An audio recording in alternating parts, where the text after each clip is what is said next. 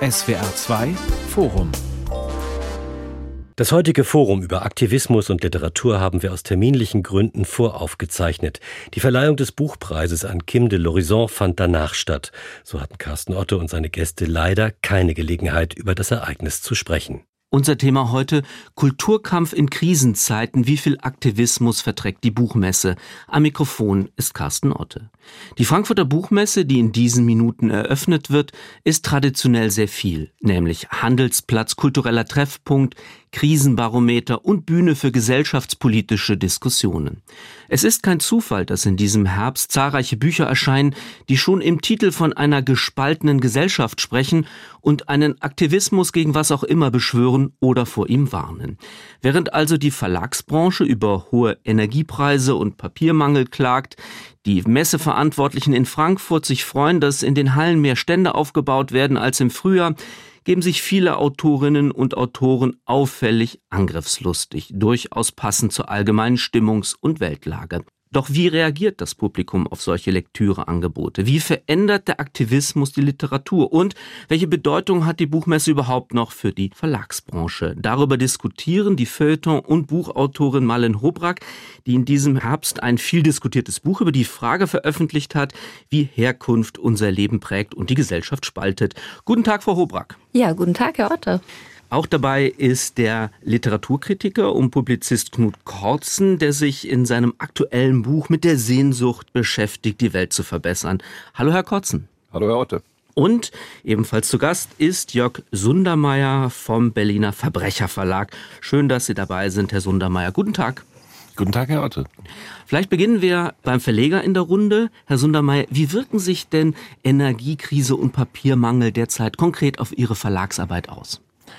Alles ist teurer geworden und schon vorher war es so, also ich sage immer, jede kalkulierte Auflagenhöhe ist falsch, weil es nie richtig stimmt. Jetzt stimmt es noch mal mehr nicht, weil man immer versucht, möglichst genau eine Absatzmenge vorherzusagen oder man druckt lieber sogar noch ein bisschen mehr, damit man keine zweite Auflage drucken muss, weil es dann wahrscheinlich schon wieder noch teurer ist.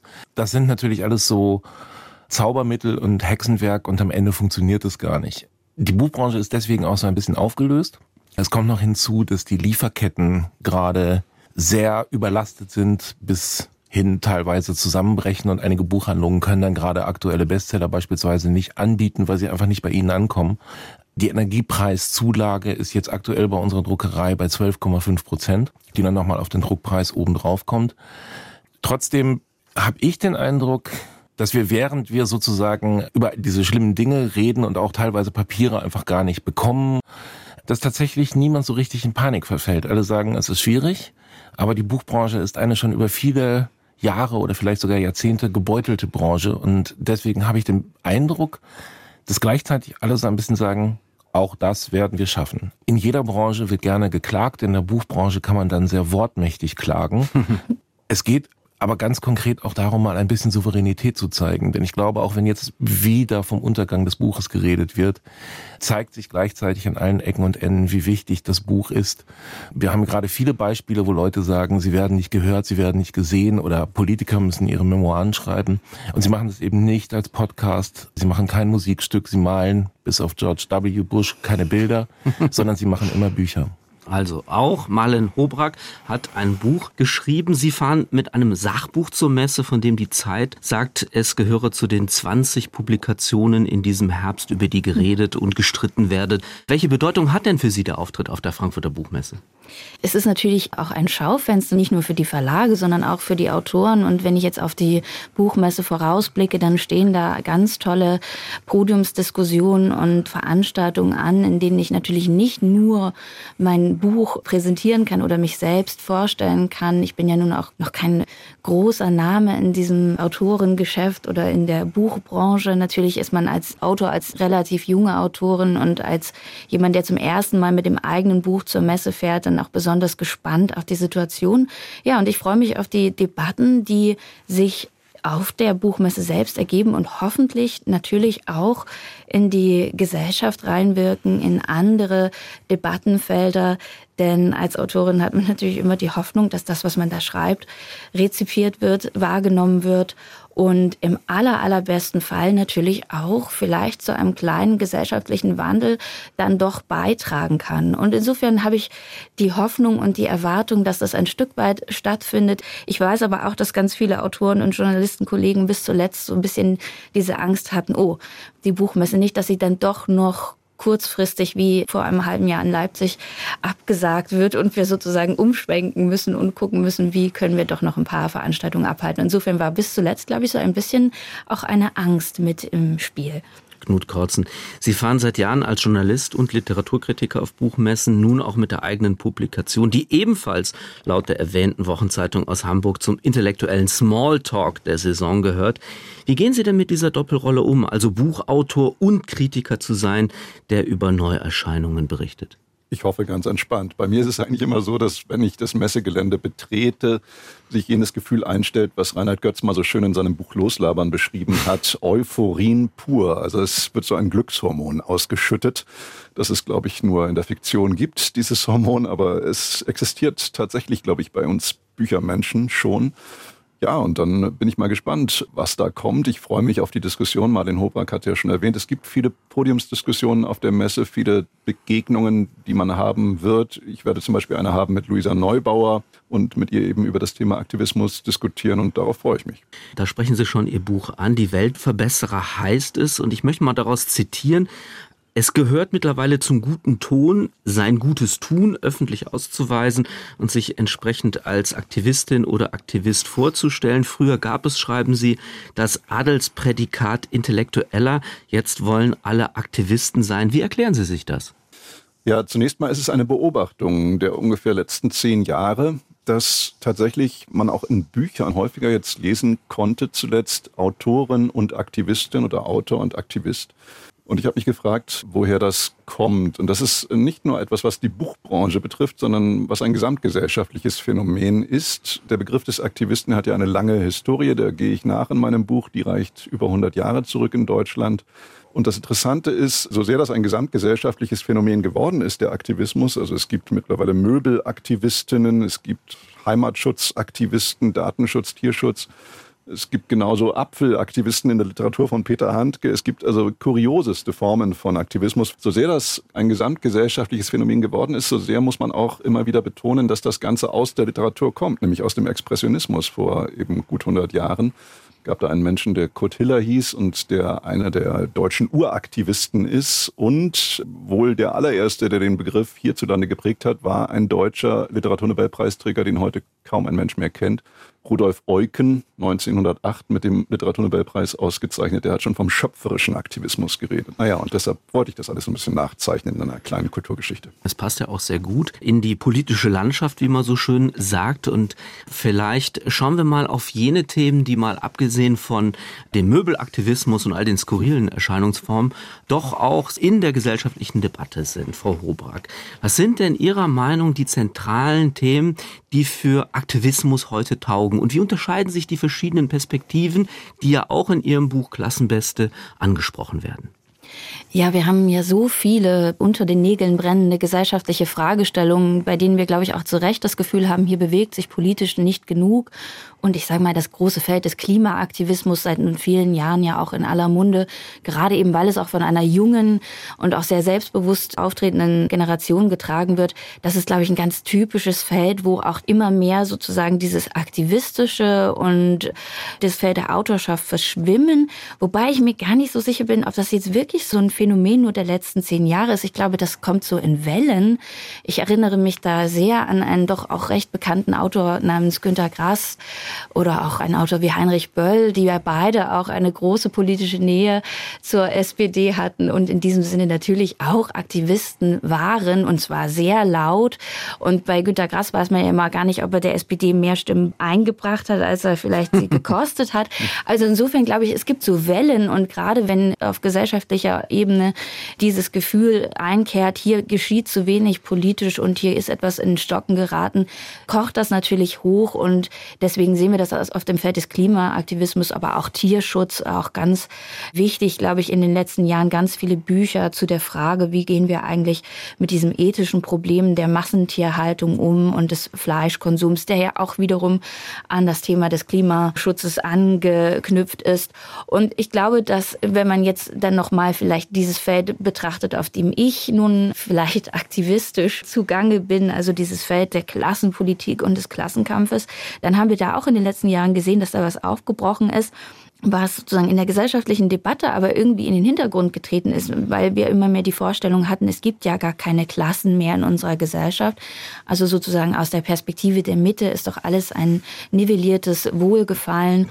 Und da ist es eben auch wichtig, auf den Fuß zu treten, aber jetzt vielleicht gar nicht mal so in dem Sinne, dass man aktivistisch ist, sondern dass man überhaupt erstmal sich in diese Gesellschaftserzählungen einmischt. Und das ist nun mal auch die Aufgabe des Autors, der Autorin. Ich finde, das stimmt zum einen, was man in Hobrak sagt, dass gerade mit dem Trommler Grass und mit anderen, damals hieß das engagierte Intellektuelle oder nur engagierte Literaten oder wie auch immer, wir tatsächlich auch schon so eine Geschichte haben. Und ich finde, Aktivismus als solches, bei aller Verehrung für beispielsweise Kurt Hiller, ist ja ein bisschen leerlaufend. Wir haben nun mal auch in der Verlagswelt beispielsweise sehr aktivistische und tatsächlich auch aktionistische rechte Verlage und überhaupt auch rechtspopulistisch oder rechtsextrem tätige Leute, die natürlich genauso Aktivisten sind, wie es dann eben beispielsweise die erwähnte Frau Neubauer ist, der ich natürlich näher stehe und deren Ziele mir einleuchtender sind.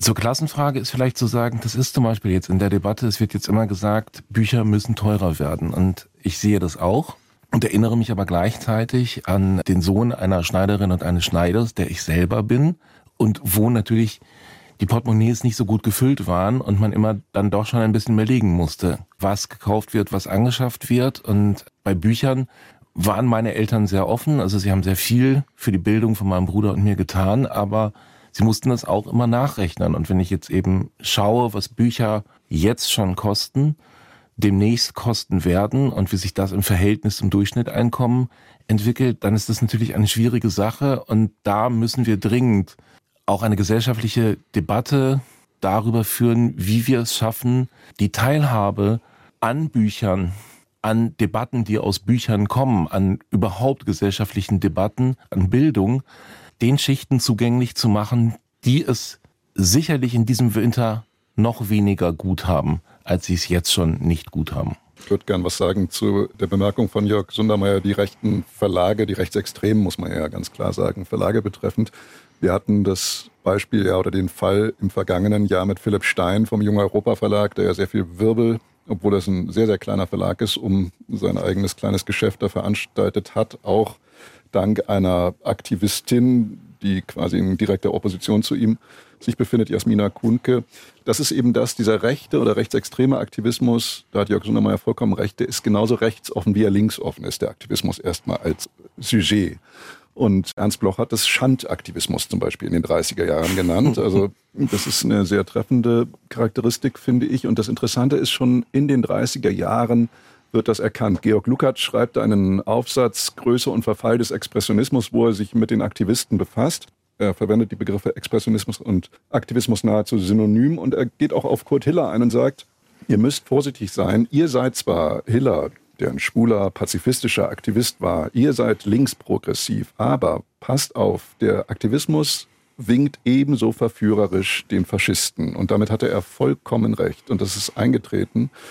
Und äh, wenn man die Tagebücher von Viktor Klemperer liest, 1949 notiert er mal, in der DDR war der Begriff des Aktivisten ja auch sehr, sehr stark was hat es eigentlich mit dem Begriff des Aktivisten auf sich? Und Klemperer, der die Lingua Tertii Imperii geschrieben hat, wusste, die Nazis haben sich eben auch als Aktivisten bezeichnet und danach die Kommunisten. Und das ging nahtlos ineinander über. Und das kann man an einzelnen Personen sogar festmachen. Leute, die im Propagandaministerium von Goebbels, wo es eine Zentralstelle für geistigen Aktivismus gab, gearbeitet haben, wurden in der DDR dann auch hochmögende Aktivistinnen und Aktivisten. Also er ist leider sehr politisch bipolar, der. Ja, Aktivismus. aber da will ich ja dann tatsächlich auch einhaken, weil das natürlich Aktivismus als Mittel offen ist für sozusagen alle politischen Flügel, ob jetzt rechts oder links, das ist ja ganz klar, denn es handelt sich ja zunächst einmal eben um ein Mittel und dass das besonders schwierig ist oder besonders problematisch, wenn gerade auch rechte Aktivisten sich dann auch ad hominem auf bestimmte Personen einschießen, sie auch in den sozialen Netzwerken freigeben für weitere Hetze und Hass, das ist auch nochmal ein besonderes Problem. Aber ich glaube, das erklärt nicht, warum der Aktivismus für sich genommen dann ein Problem sein soll, gerade auch dann, wenn Aktivisten Autoren werden oder wenn Autoren aktivistisch auftreten. Aus der Geschichte sehen wir das ja, dass wenn Autoren engagiert sind und wenn sie für eine gute politische Sache, was auch immer das dann sein mag, eintreten, dass das ja per se nicht schlecht ist, ist nur, weil man das eben als Aktivismus kennzeichnen kann. Und da habe ich schon auch ein bisschen den Eindruck, dass der Aktivismus so einen schlechten Leumund hat, weil das ja jetzt oft der Aktivismus von Menschen ist, die vorher eben nicht so gut gesehen wurden oder nicht so präsent waren. Also von People of Color, die vielleicht auch für sich beanspruchen, dass wir gesellschaftlich anders sprechen oder Frauen, die für sich beanspruchen, dass sie anders wahrgenommen werden auf gesellschaftlicher Ebene, aber vielleicht auch auf Ebene der Autorschaft oder eben jetzt in der Klassenfrage, dass die unteren Schichten oder die Arbeiterklasse auch eine Sichtbarkeit beansprucht. Und ich glaube schon, dass so ein bisschen diese Abneigung gegen den Aktivismus auch daran besteht, dass da manchmal eben auch so unbequem auf die Füße getreten wird. Sie formulieren das relativ diplomatisch. Sie sprechen von auf die Füße treten, aber es geht ja doch beim Aktivismus um etwas mehr als jetzt Literatur engagé betrieben hat, also engagierte Texte zu fabrizieren. Da geht es ganz konkret darum, dass dann Autobahnen blockiert werden, dass man sich an Kunstwerken festklebt. Da werden Veranstaltungen in Universitäten gestört, wenn missliebige Dozenten andere Positionen etwa in der Geschlechterfrage vertreten. Ich möchte darauf hinaus, Sie zu fragen, wie demokratisch bzw. undemokratisch diese Formen des Aktivismus denn sind, Herr Sundermeier. Ich wollte gerade sagen, Herr Otte, da muss man aber sagen, ich glaube, ein Problem ist auch, dass während man sich beispielsweise über Menschen auf Twitter aufregt, die eine hohe Reichweite haben, regt man sich darüber auf Twitter auf. Also man benutzt teilweise sogar das gleiche Medium. Ich finde es jetzt ganz schön, weil ich auch hier in Berlin jetzt unweit vom Kurt-Hiller-Platz sitze. Mhm. Der eben erwähnte Kurt Hiller hat, ich weiß nicht mehr genau das Jahr, es muss 1910, 1911, 1912 gewesen sein, aufgefordert und das auch mit einer Aktivistengruppe gemacht, öffentlich an die Litfaßsäulen zu urinieren. Welchen politischen Zweck das genau hatte, bleibt Hillers Geheimnis aufregend war es auf jeden Fall und es hat auf jeden Fall auch für viel Aufmerksamkeit gesorgt und dann tatsächlich auch für Hillersche Projekte. Ich glaube, dieser Aktivismus war schon immer da. Wenn aber früher an die Litwassäulen uriniert wurde am Hackischen Markt, dann blieb das in Berlin. Es wurde vielleicht in den Zeitungen berichtet, vielleicht kam es darüber dann auch noch nach München, wobei es ja diese überregionale Tageszeitung damals nicht mehr gab. Und heute kann man auch in Washington davon lesen oder am Ural, weil eben das Internet diese hohe Reichweite hat. Trotzdem ist es ja dann in der Verhältnismäßigkeit eigentlich gar nicht mal so groß. Ja, also wenn wir jetzt schon über Kurt Hiller reden, dann sollten wir vielleicht auch erwähnen, dass das doch ein sehr elitärer Gestus, mit dem er mal aufgetreten ist. Also er hat die Aktivistinnen und Aktivisten immer als die Aristoi bezeichnet, also die, die über der Gesamtbevölkerung, über dem von ihm sogenannten Pöbel stehen. Und er hatte auch schon immer, und das ist ein Gestus, der, glaube ich, auch heutige Aktivistinnen und Aktivisten auszeichnet, die Meinung vertreten, dass er selber am besten wüsste, welcher Weg der richtige sei, der einzuschlagen ist. Und das ist, glaube ich, etwas, was wir auch heute beobachten können, wenn Sie daran denken, wie ja in gewisser Weise pädagogisch und erzieherisch auch manche Aktivistinnen und Aktivisten auftreten. Im Übrigen ist mein Buch gar kein antiaktivistisches, es will nur gewisse Tendenzen im gegenwärtigen Aktivismus problematisieren, der sich ja auch untereinander immer schön bekriegen kann. Das zieht sich auch durch seine Geschichte. Aber wenn Sie auf die Buchmesse schauen jetzt, da gibt es zum Beispiel ein Awareness-Team auf dieser Buchmesse, dreiköpfig. Das soll dafür sorgen, dass Leute, die sich diskriminiert fühlen, zu diesen drei Personen hingehen können und äh, sich mit ihnen austauschen können und dann ist die Diskriminierung anscheinend vorbei. Also das ist etwas sehr seltsames Verständnis und das geht natürlich zurück auf den Eklat vom letzten Jahr, wo behauptet wurde von der schon erwähnten Aktivistin Jasmina Kuhnke, dass es eine rassistische Buchmesse sei, was ich für eine sehr plumpe und ehrlich gesagt auch sehr dreiste Unterstellung halte. Ich war auf dieser Buchmesse und ich habe es nicht als Rassismusfestival begriffen, diese Buchmesse, alles andere als das war es. Also Jetzt muss ich aber sagen, lieber Knut Kurzen, wir sind alle dann doch verhältnismäßig blitzweiß ja. Äh, und wenn jemand sich rassistisch diskriminiert fühlt und es sind gerade in Richtung Frau Kunke auch von dem erwähnten, ich glaube sogar tatsächlich genau von dem erwähnten rechten Verlag Äußerungen gekommen, dann kann ich verstehen, dass man keine Lust hat, dorthin zu gehen und dass man das etwas wütender vorträgt. Kann ich erstmal auch verstehen. Es gab ja sogar einen Boykottaufruf. Ja. Das wiederum fand ich dann auch nicht mehr gut. Aber ich finde erstmal, dass man grundsätzlich sagen muss, da gibt es auch eine Position, die sich auch Gehör verschaffen muss und vielleicht das auch sehr vehement tun muss, damit es überhaupt eine Breitenwirkung entfaltet, dann finde ich das richtig und dafür sind solche Awareness-Teams zum Teil auch einfach da, dass man mit dem Gefühl, dass man diskriminiert wird, erstmal irgendwo hin kann, dass jemand zuhört und das ist die Messeleitung nicht, gar nicht, weil sie irgendwie rassistisch oder sonst wie nicht sensibel ist, sondern sie hat ganz andere Sachen zu tun. Also es ist einfach wichtig, erstmal eine Stelle zu haben und das hat seinen Sinn. Zum Glück ist das hier Radio, weil ich jetzt gerade die ganze Zeit sehr unruhig auf meinem Stuhl hin und her gerutscht bin. Relativ aktivistisch wütend. Nein, weil also schon dieser Verweis auf Awareness. Es gibt ja die eine Seite, das ist tatsächlich Aktion, wo man dann immer fragen kann, ist das jetzt wirklich eine kluge Form von Aktivismus, einen Van Gogh zu beschmieren oder auch Vorlesungen zu blockieren? Und da bin ich tatsächlich der Meinung, dass das kein kluger Aktivismus ist.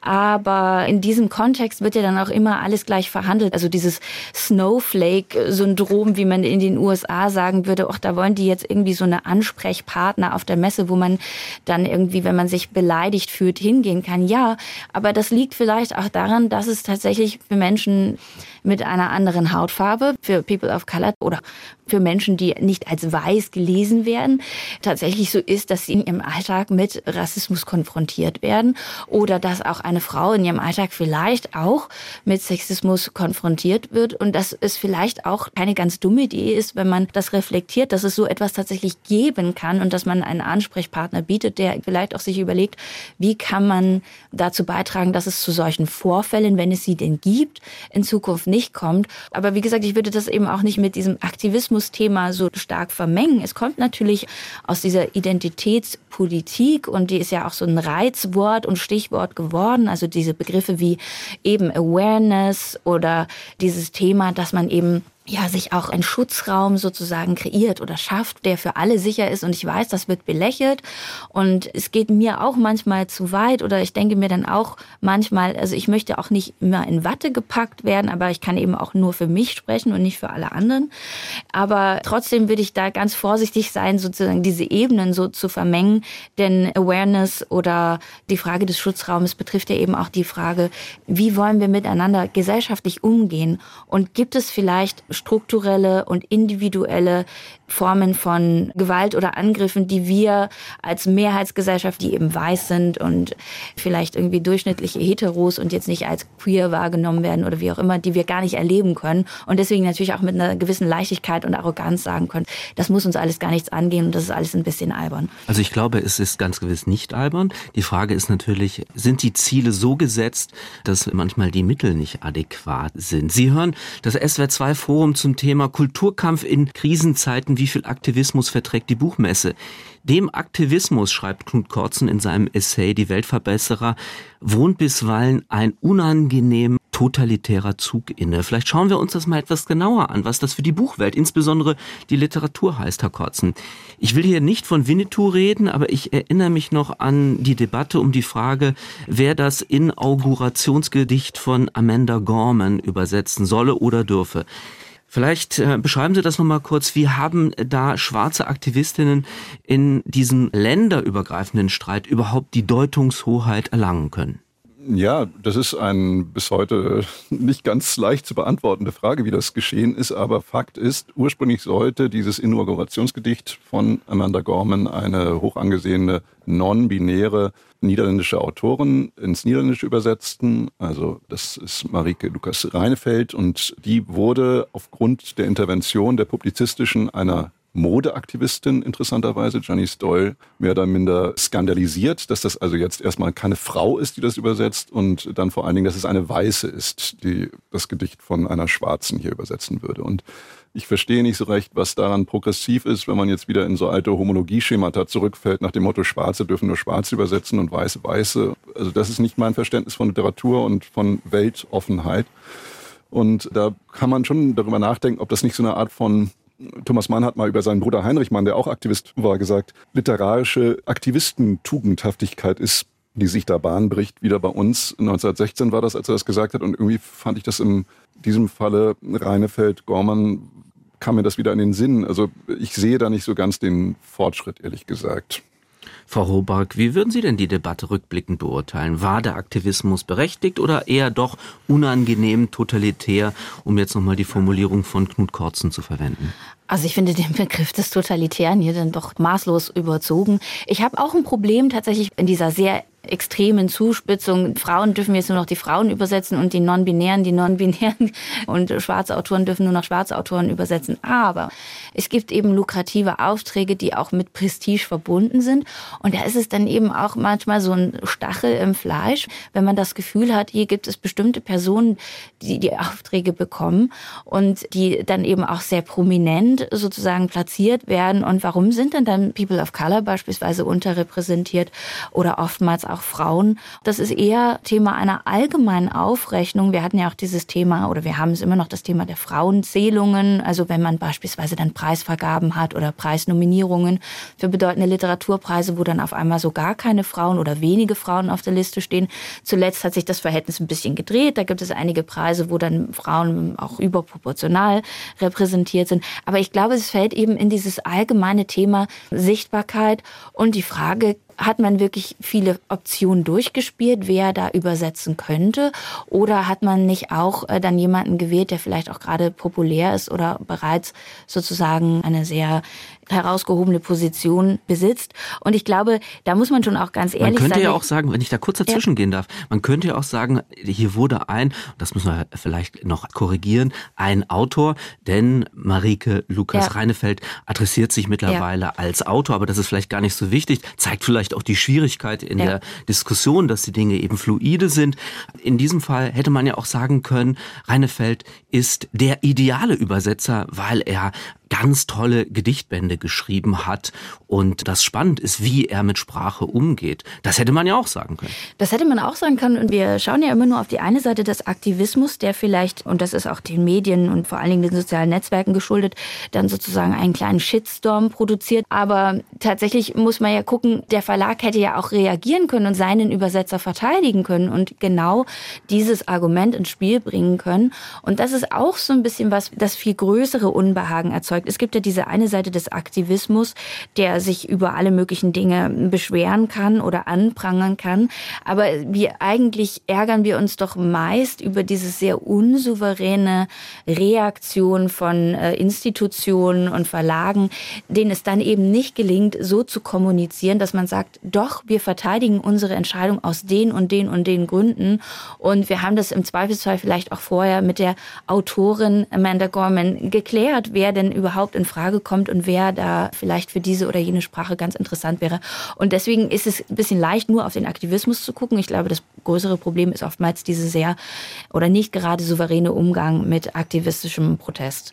Vielleicht sprechen wir noch über ein ganz besonderes Feld, nämlich das Feld der Literatur. Da scheint mir der Kulturkampf auch ausgefochten zu werden.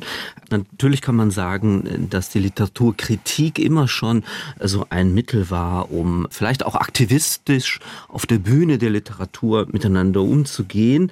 Was mir auffällt, ist, dass in letzter Zeit es so ein Gegenüber gibt zwischen einerseits einer Ästhetikdiskussion und auf der anderen Seite ähm, die These, dass Stil und Form sowas sind wie reaktionärer Firlefanz.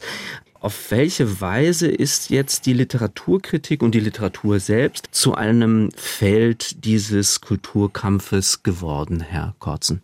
Naja, manche Schriftstellerinnen und Schriftsteller bezeichnen sich ja heutzutage schon als Sprachaktivisten. Und tatsächlich habe ich so manchmal den Eindruck, dass, egal wen man da jetzt konkret vor Augen hat, aber doch ab und zu der Fall eintritt, dass die Form das Entscheidende ist und gar nicht mehr der Inhalt dessen, was da eigentlich geschrieben wird. Also das ist, glaube ich, schon ein Signum unserer Zeit. Ich will gar nicht sagen, das ist ja so eine platte Aktivismuskritik, dass da Hypersensibilität herrschen würde oder sowas. Aber es hat ja auch viel mit Selbstmarketing zu tun. Also wer heutzutage von sich selber sagt, er ist Aktivist, steht erstmal besser da oder stellt sich auch als jemand Besseres dar, als der, der eben sagt, er ist keiner. Und da frage ich mich, ob das jetzt zielführend ist oder die ganze Branche weiterbringt, wenn jetzt auf einmal alle Aktivisten sind. Ja, aber ich würde doch nochmal gerne auf was eingehen, was Sie ja vorher gesagt haben. Es sei gar nicht mehr so wichtig, was man sagt, sondern wie man es sagt. Aber genau das wäre ja dann eigentlich auch wieder eine sprachkritische und damit auch auf der Ebene des sprachästhetischen verschobenen Debatte. Und das ist ja ganz komisch, weil ja zeitgleich den anderen Gegenvorwurf hört, dass es eben nur noch darum ginge, dass man das Richtige sagt, äh, gerade auch in Romanen. Und äh, dass es da überhaupt gar keine sprachkritische Ebene oder keinen bewussten Umgang mehr mit der Sprachlichkeit, also gar keine echte Literarizität gäbe, sondern irgendwie, dass nur noch so woke Themen aufgegriffen werden, die dann in Romanen verarbeitet werden.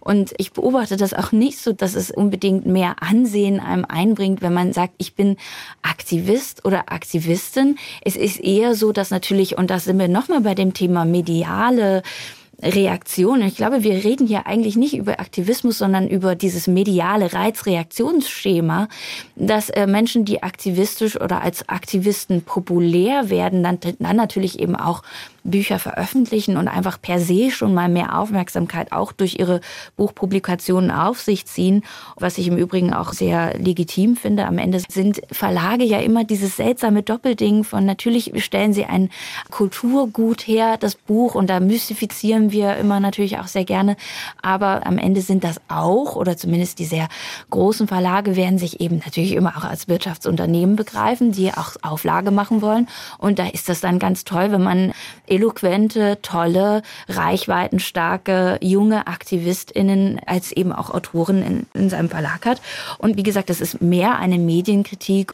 Aber ich würde gerne noch mal eine Sache aufgreifen, die vorher auch gesagt wurde. Und das möchte ich auch gerne mal betonen. Ich habe dieses Gefühl, dass ausgerechnet die 68er Generation, die wirklich auch zu dem aktivistischen Arm gehörte und da teilweise auch sehr radikale Aktionen nicht nur auf Buchmessen, sondern auf den Straßen und in den Universitäten durchführte, nun ausgerechnet besonders pikiert auf diese jungen Aktivisten reagiert und das erscheint mir dann irgendwie auch doch ein bisschen lustig. Also ich möchte trotzdem noch mal auf die Literatur zurückkommen.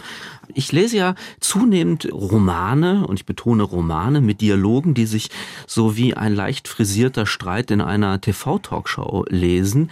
Und ich möchte in diesem Zusammenhang einen anderen Buchautor, einen Literaturwissenschaftler erwähnen, der jetzt in diesem Herbst auch ein Werk veröffentlicht hat, was sich beschäftigt hat mit diesem Thema. Und zwar den Literaturwissenschaftler Moritz Basler, der meint, ähm, ja, Sie lachen schon, Frau Robrecht, Sie, Sie wissen schon, was ich frage. Das ist natürlich, aber in der Tat, er passt ja gut in diese Diskussion, denn er beschreibt, wie sich zunehmend äh, politische Fan- und Stilgemeinschaften bilden, die sich in der Tat, wie Sie vorhin auch gesagt gesagt haben, vor allem um die Inhalte kümmern. Und er meint im Grunde genommen, dass diese Art von Literatur so etwas sei wie eine Mogelpackung. Er nennt das Mitkult. Das ist ein Begriff, der der Kritik von Umberto Eco geschult ist.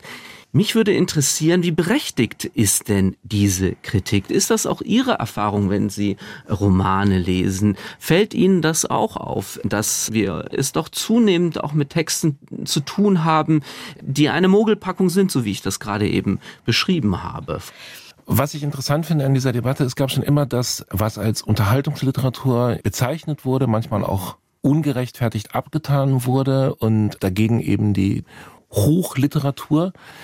Moritz Basler hat selber mal zu Beginn sozusagen dieser Debatte, die er ja mit ausgelöst hat, einen Verriss geschrieben, Karin Köhlers Roman Miroloy, den ich auch nicht für so gelungen halte, aber er hat dort als Gewährsmänner sozusagen als Messlatten hat er Robert Musil, Walter Benjamin und Karl Einstein genannt. ähm, da Kommt keiner dran. Genau, da ist Kurt Hiller gerade vergessen worden mal von ihm. Aber tatsächlich 99 Prozent der jetzt gerade in Deutschland verlegten Literatur springt über diese Latte nicht. Und das war auch damals schon so. Auch damals gab es 99 Prozent der Bücher, die das nicht geschafft haben.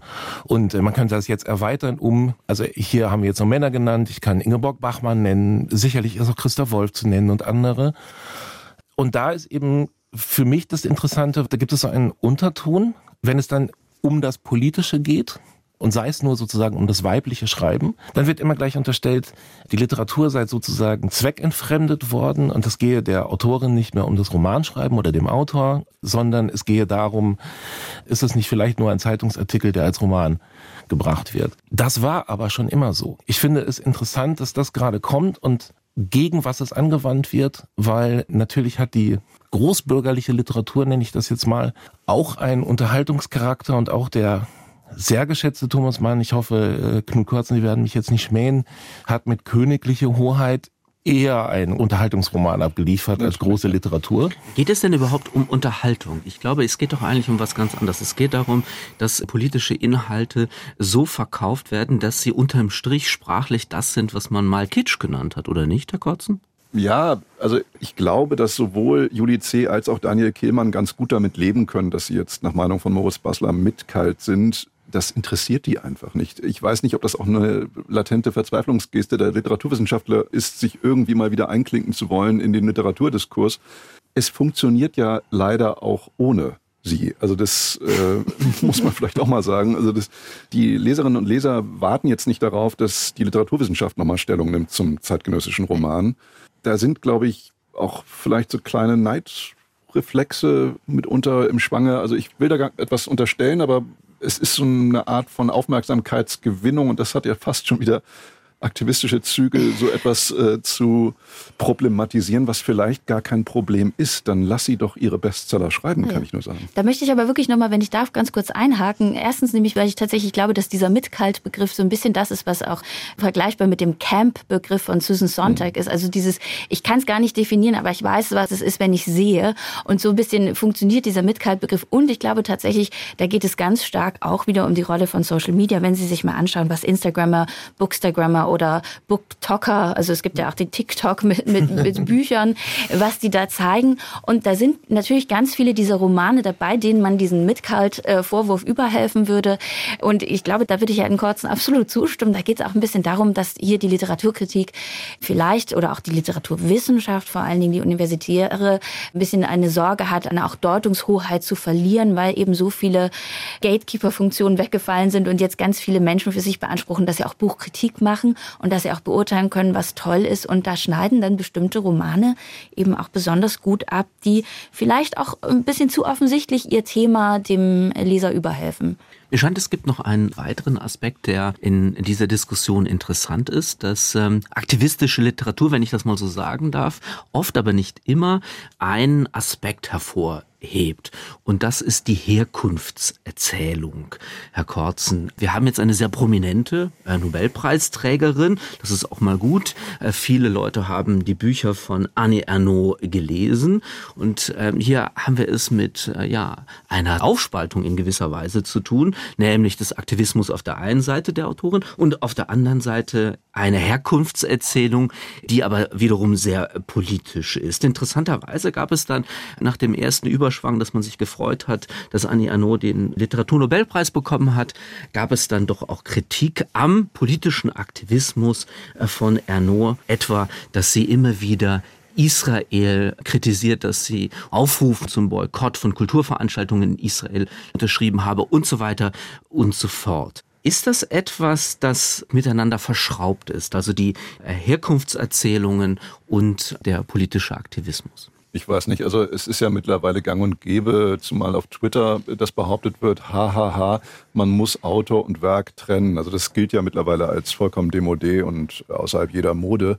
Ich bin nach wie vor der Meinung, dass man das machen muss. Ich war bei Peter Handke der Meinung und ich bin es auch bei Annie Arnaud, muss ich sagen, dass sie jetzt mit Jean-Luc Mélenchon zusammen auf den Straßen unterwegs ist und demonstriert gegen die neoliberale Politik des Präsidenten, der sie vor wenigen Tagen noch für ihre Literatur loben wollte. Das ist doch okay. Also das kann doch jede Person halten, wie sie möchte ich würde dafür das Werk niemals diskreditieren wollen. Und ich, so wie ich das Werk von Annie Arnaud wahrgenommen habe, ist es keineswegs aktivistisch. Es ist also das gerade Gegenteil davon, würde ich mal behaupten. Diese Autofiktion ist doch eine extrem nüchterne, sachliche, fast kalt sezierende Prosa, die nun gar nicht heißblütig, wutschäumend irgendwen zu irgendetwas überreden möchte, sondern das gerade Gegenteil davon ist. Frau Hohberg, vielleicht äh, reden wir mal kurz noch über Ihr Buch, denn das ist ja auch eine Herkunftserzählung, eine ganz andere selbstverständlich.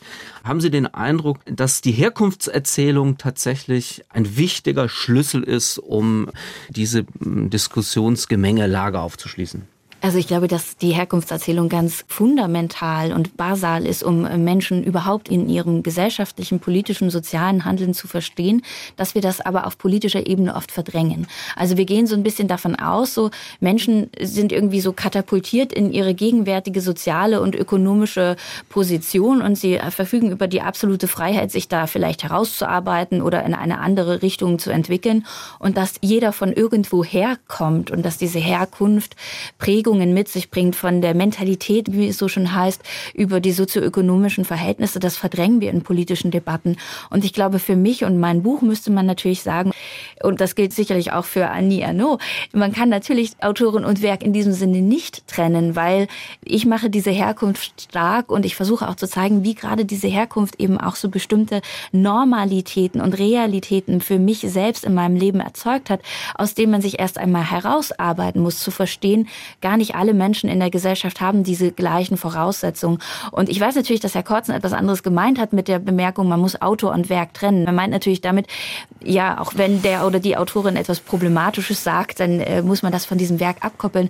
Aber auf der anderen Ebene kann man eben Werk und Autor oder auch, um das etwas weiter zu öffnen, nicht nur auf Autoren zu begrenzen, diese Herkunft ist etwas, das sich uns einschreibt und dass wir, ich versuche es ja auch zu schildern als etwas, das tatsächlich ein Gepäck ist und nicht einfach nur ein Ort, von dem wir irgendwie kommen, sondern dass wir das mit uns herumschleppen. Und tatsächlich wird oftmals genau das in politischen Debatten missverstanden oder einfach ignoriert, dass Menschen unterschiedlicher Herkunft etwas auch als gesellschaftliche Wirklichkeit begreifen, das für den anderen halt etwas völlig anderes sein mag. Also völlig andere Weltsichten und Weltbeurteilungen letztlich hervorbringt. Der derzeitige Sprecher des Penn Berlin, Dennis Yücel, hat ja mal gesagt in seiner Verteidigung der freien Rede, jeder hat das Recht, auch etwas völlig Blödes zu sagen und zu machen. Und es ist ja bei Annie Arnaud so, dass ich die Ablehnung Israels oder das Gelbwestentum, nenne ich das jetzt mal, nicht in den Büchern findet. Und ich stimme da eben auch Knut Kortzen zu. Da kann man trennen. Gleichzeitig muss man aber auch sagen, alle haben das Recht und vielleicht sogar auch mal die Pflicht, dann zu kritisieren, wenn eine Nobelpreisträgerin etwas Blödes ja. tut oder sagt und auch definitiv darauf hinzuweisen, weil natürlich mit dem Nimbus der Nobelpreisträgerin kommt das Ganze noch anders machtvoll rüber. Was auch er kommt ja immer wieder zu uns, bei Günter Grass und seinen merkwürdigen Äußerungen zu Israel ja auch zutrifft. Wer hätte ja. gedacht, dass wir so viel über Günter Grass reden? Vielleicht kommen wir zum Schluss nochmal auf die Ausgangsfrage. Und zwar, wie viel Aktivismus die Buchmesse verträgt. Was wäre denn überhaupt das Gegenteil von Aktivismus auf der Buchmesse? Gewiss nicht Passivität, denke ich mal, wie einige AktivistInnen suggerieren. Welche Formen der demokratischen Auseinandersetzungen bieten sich denn Ihrer Meinung nach an, auch und vor allem auf einer Buchmesse. Ich beginne mal reihum. Frau Hubrack.